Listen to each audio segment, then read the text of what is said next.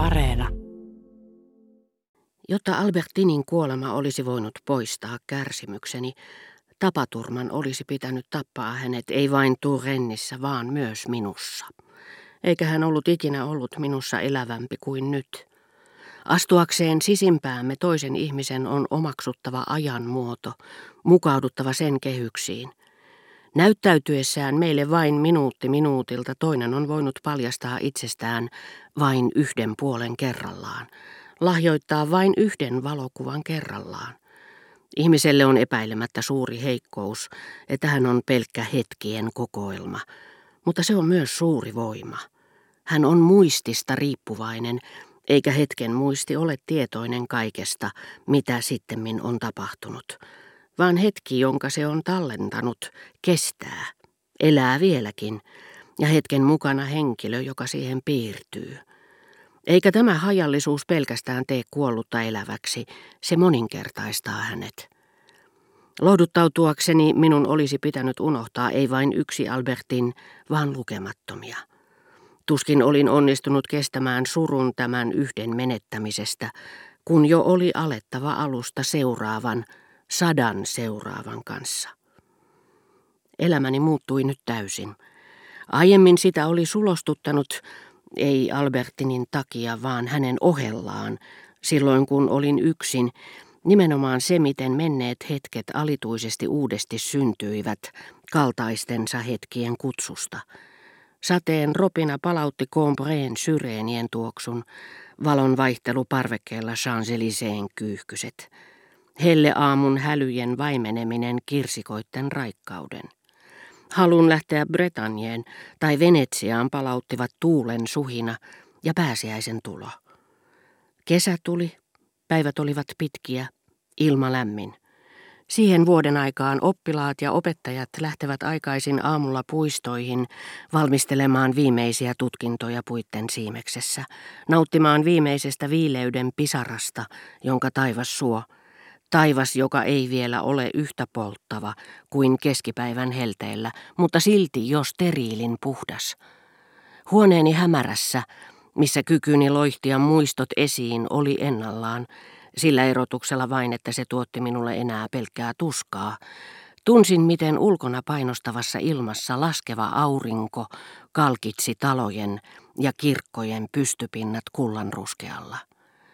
Jos François sitten palatessaan tuli raottaneeksi ikkunaverhojen laskoksia, jouduin tukahduttamaan huudon, tuntiessani haavan, jonka minuun repäisi tuo muinainen auringonsäde, joka oli kaunistanut silmissäni Briqueville l'Orgueilleusin uuden julkisivun, kun Albertin oli sanonut, kirkko on restauroitu.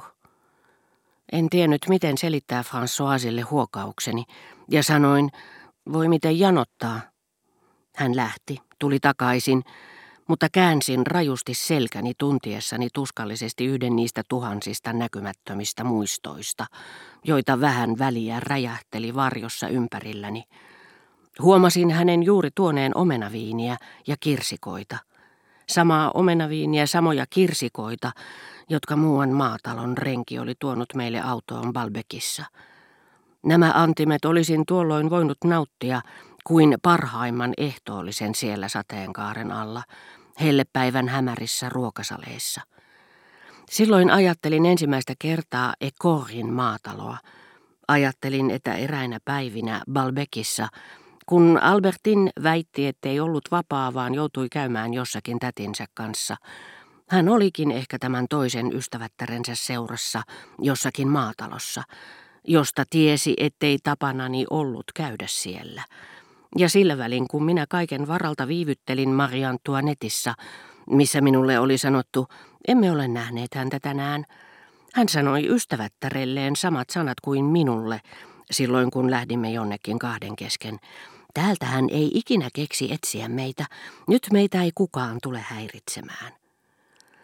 Pyysin Françoisia vetämään verhot eteen, joten enää näkisi tuota auringonsädettä.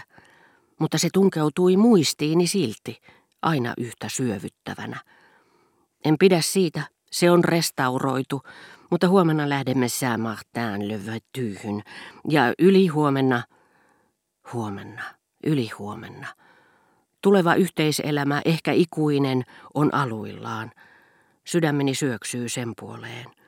Mutta sitten sitä ei enää olekaan. Albertin on kuollut. Kysyin Françoisilta, mitä kello oli. Kuusi. Vihdoinkin, Jumalan kiitos, hiipuisi tämä painostava helle, jota me ennen vanhaan Albertinin kanssa niin paljon tuskailimme ja rakastimme. Päivä oli päättymäisillään, mutta mitä sillä voitin? Illan viileys alkoi nousta, oli auringonlaskun aika. Muistissani näin, miten me palasimme kotiin tietä pitkin, ja tien päässä, kauempana kuin viimeinen kylä, hämötti kuin etäinen levähdyspaikka, jota emme sinä iltana saavuttaisi, koska jäisimme yhdessä aina vain yhdessä Balbekkiin. Silloin olimme yhdessä. Nyt oli pysähdyttävä siihen, missä aukeni tuo pohjaton kuilu. Hän oli kuollut. Verhojen sulkeminen ei riittänyt enää. Yritin tukkia muistini silmät ja korvat, jotta en enää näkisi tuota auringonlaskun kultaista raitaa, enkä kuulisi noiden näkymättömien lintujen ympärilläni vastaavan toisilleen puusta puuhun, samalla kun minua niin hellästi suuteli se, joka nyt oli kuollut. Koetin karistaa mielestäni tuntemukset, joita kosteat lehdet ja kuoppaisen tien nousut ja laskut olivat herättäneet. Mutta nuo tuntemukset olivat jo saaneet minut valtaansa, vieneet minut niin kauaksi nykyhetkestä, että tuo ajatus, että Albertin oli kuollut, oli saanut tarpeeksi etäisyyttä, tarpeeksi voimaa iskeäkseen minuun uudestaan. Voi en enää ikinä menisi metsään, en käyskentelisi puitten keskellä. Mutta entä lakeudet? Olisivatko ne minua kohtaan vähemmän julmat? Miten monta kertaa olinkaan kulkenut Krikvillen aavan tasangon halki, kun menin hakemaan Albertinia ja palasin hänen kanssaan. Milloin sumusäässä, missä tulviva usva loi harhakuvan, että olimme keskellä suurta järveä. Milloin taas kirkkaina iltoina, kun kuutamo sai maan muuttumaan aineettomaksi, näyttämään parin askeleen päässä yhtä taivaalliselta kuin miltä se päiväsaikaan näytti vain kaukaa katsottuna, ja sulatti niityt ja metsiköt taivaan rannan kanssa yhteen, sulkien ne yhden ja saman sinen sammalagaattiin. François oli takuulla iloinen Albertinin kuolemasta, ja hänen ansiokseen on luettava, että jonkinmoinen säädyllisyys ja hienotunteisuus esti häntä teeskentelemästä surua. Mutta hänen ikivanhan lakikokoelmansa kirjoittamattomat lait ja hänen keskiaikaisen talonpoikaisnaisen perinteensä, jossa kuuluu itkeä kuin sankarirunoissa, olivat vanhempia kuin hänen vihansa Albertinia ja jopa yläliitä kohtaan. Niinpä sitten erään tuon tapaisen iltapäivän päättyessä, kun en kyllin nopeasti saanut kätkettyä tuskiani, hän huomasi kyyneleeni sillä entisen maalaistytön vaistollaan, joka ennen vanhaan pani hänet pyydystämään eläimiä ja kiduttamaan niitä, tuntemaan pelkkää puhdasta iloa kuristaessaan kanoja tai keittäessään eläviä hummereita, sekä minun sairaana ollessani tutkimaan raihnasta ulkonäköäni kuin pöllöön iskemiään haavoja, kuuluttaakseen sitten julkisynkkään sävyyn kuin onnettomuuden enteen.